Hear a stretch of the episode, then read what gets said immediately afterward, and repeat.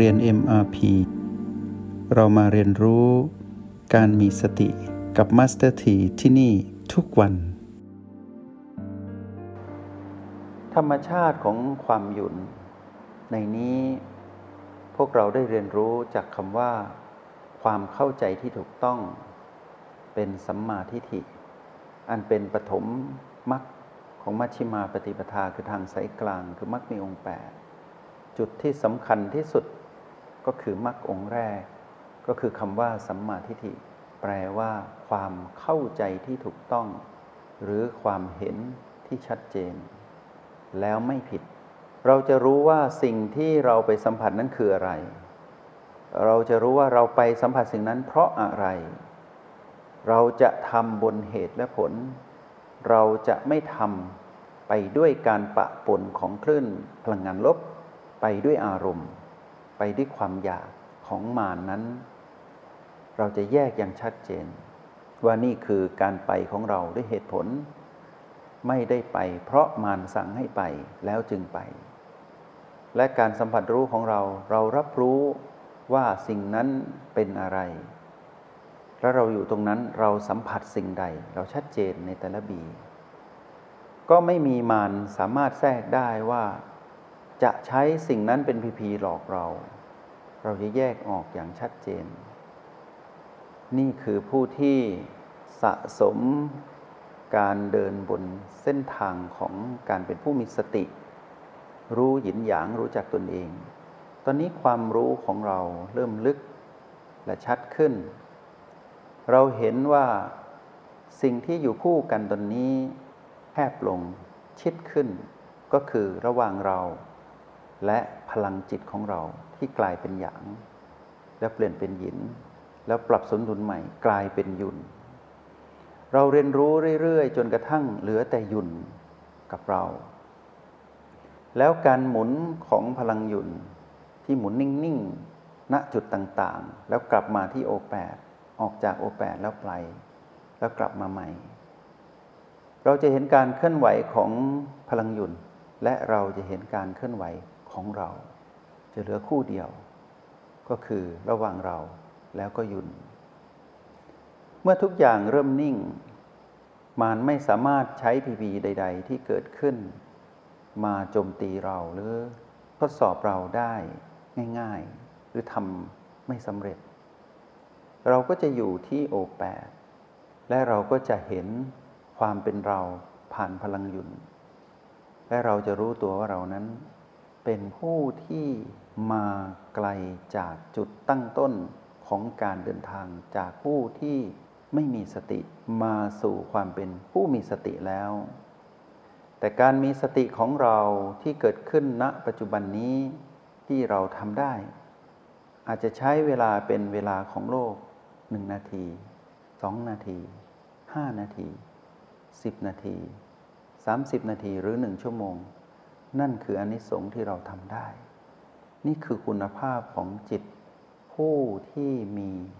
สัมมาทิฏฐิคราวนี้เรามาเรียนรู้ต่อยอดจากสิ่งที่เราเรียนรู้ก่อนหน้านี้ เราเราได้ผ่านด่านทดสอบสองด่าน ด่านของผู้ที่บอกตนเองว่าเรานั้นพึ่งตนเองได้ เราเป็นผู้มีแรงดึงดูด และเราเป็นผู้มีภูมิต้านทาน ต้องผ่านด่านความโกรธ เมื่อเราข้ามด่านนั้นได้ เราก็มาพบกับคำว่าเรานั้นเป็นผู้มีวาสนาที่ไม่ได้ปะปนด้วยกิเลสและไม่ได้ฉาบทาด้วยอำนาจของมารมากนักวาสนาเราชัดเจน เราก็เป็นผู้ที่สั่งสมบารมี และเป็นผู้มีศักดิ์ศรีในตนเอง เมื่อถึงจุดนี้เราก็ต้องเจอด่านทดสอบอีก ที่แยบยนต์แล้วไม่รุนแรงเหมือนด่านแรก ด่านนั้นก็คือความโลภพอเราผ่านด่านความโลภได้ รางวัลมากมายได้ปรากฏโชคลาภเกียรติยศคลื่นแห่งความสุขไหลมาสู่เราพุ่มท้นไปในทุกอนูในยามที่เราอยู่กับความ สำเร็จในการก้าวข้ามสองด่าน ในห้องเรียนในมาพีในวันนี้ หลังจากที่เราได้รางวัลบ่อยขึ้น แล้วขนาดของรางวัลนนั้นก็ไม่น้อย สมส่วนกับความสามารถของเราที่อยู่กับพลังหยุดและใช้พลังหยุดในการดำรงชีวิต ทั้งในห้องเรียนในยามที่หลับตาคู่บัลลัง และหลังจากที่ ออกจากห้องเรียน ไปใช้ชีวิตปกติในโลกแห่งความเป็นจริง เราจะต้องเผชิญกับด่านทดสอบสุดท้าย ซึ่งมีลักษณะที่ทำให้เรานั้น ทรงตัวได้ไม่ชัดเจนด่านนี้เรียกว่าความหลงผิด หรือเรียกว่ามิจฉาทิฐิ คนที่จะประสบกับความสำเร็จในเรื่องใดก็ตาม สิ่งที่จะทดสอบจะมีตอนต้น ท่ามกลาง และตอนสุดท้าย เหมือนการดำรงชีวิตของผู้คนในโลกแห่งความเป็นจริง เวลาทำงานสักอย่างหนึ่งทำธุรกิจจะยากตอนเริ่มต้นก่อน การคิดลงมือทำตอนต้นนั้น เป็นความยากเมื่อข้ามได้ ก็จะไปสู่การลงมือทำในระหว่างที่จะไปสู่ความสำเร็จ ก็จะมีเรื่องราวให้ทดสอบหรือเรียนรู้มากมาย คนที่ทำธุรกิจก็จะเผชิญกับสิ่งนี้ทดสอบอยู่เรื่อยไป เรื่องโน้นเรื่องนี้ประเดประดังเข้ามา ก็ผ่านไปได้เรื่อยๆ เพราะผ่านด่านแรกได้ก็คือได้เริ่มต้นแล้ว แล้วก็ลงมือทำไปเรื่อยๆ ประสบการณ์ที่สั่งสมทำให้บ่มเพาะผู้ที่ทำงานในโลกธุรกิจ ข้ามไปสู่ความสำเร็จ มากขึ้นเรื่อยๆ คือใกล้ความสำเร็จ และจุดที่จะประสบกับความสำเร็จนั้น เป็นจุดที่ยากที่สุดอีกครั้งหนึ่ง ว่าจะหลุดไปสู่ความสำเร็จนั้นจริง ๆ ได้หรือไม่ เราจึงเห็นว่าในโลกของความเป็นจริงที่เราเห็นผู้คนทำธุรกิจ มักจะล้มตอนใกล้จะสำเร็จ ให้เรานึกถึงนักกีฬาที่วิ่งผลัดหรือวิ่งทางตรง วิ่งอย่างดีและเร็ว แรงมีตลอด แล้วไปสะดุดหกล้มก่อนถึงเส้นชัยนิดเดียว แล้วก็พ่ายแพ้คู่แข่งตลอดไป เพราะอะไร เขาไม่สามารถทรงอารมณ์ไม่ได้คำว่าทรงอารมณ์นี้ไม่ใช่อารมณ์ของมารคือเขาไม่สามารถประคองตนให้ไปสู่จุดหมายปลายทางนั้นได้จริง ๆ ความเป็นผู้ที่ใกล้จะถึงเส้นชัย จะไขว่คว้าด้วยความใจร้อน นักกีฬาจะพยายามพุ่งไปสู่เส้นชัย เพราะรู้ว่าอีกนิดเดียวจะถึง แต่ลืมประคองตนว่าตนนั้นต้องอาศัยพละกำลังครั้งสุดท้าย แล้วต้องสมดุลกับอัตราเร็วที่ตนเองนั้นวิ่งอยู่ นักธุรกิจก็เหมือนกัน จะใจร้อนเพื่อจะไปไขว่คว้าจุดนั้นให้ได้ จะเอาเป้าหมายตรงนั้นให้ได้ สุดท้ายจะพ่าย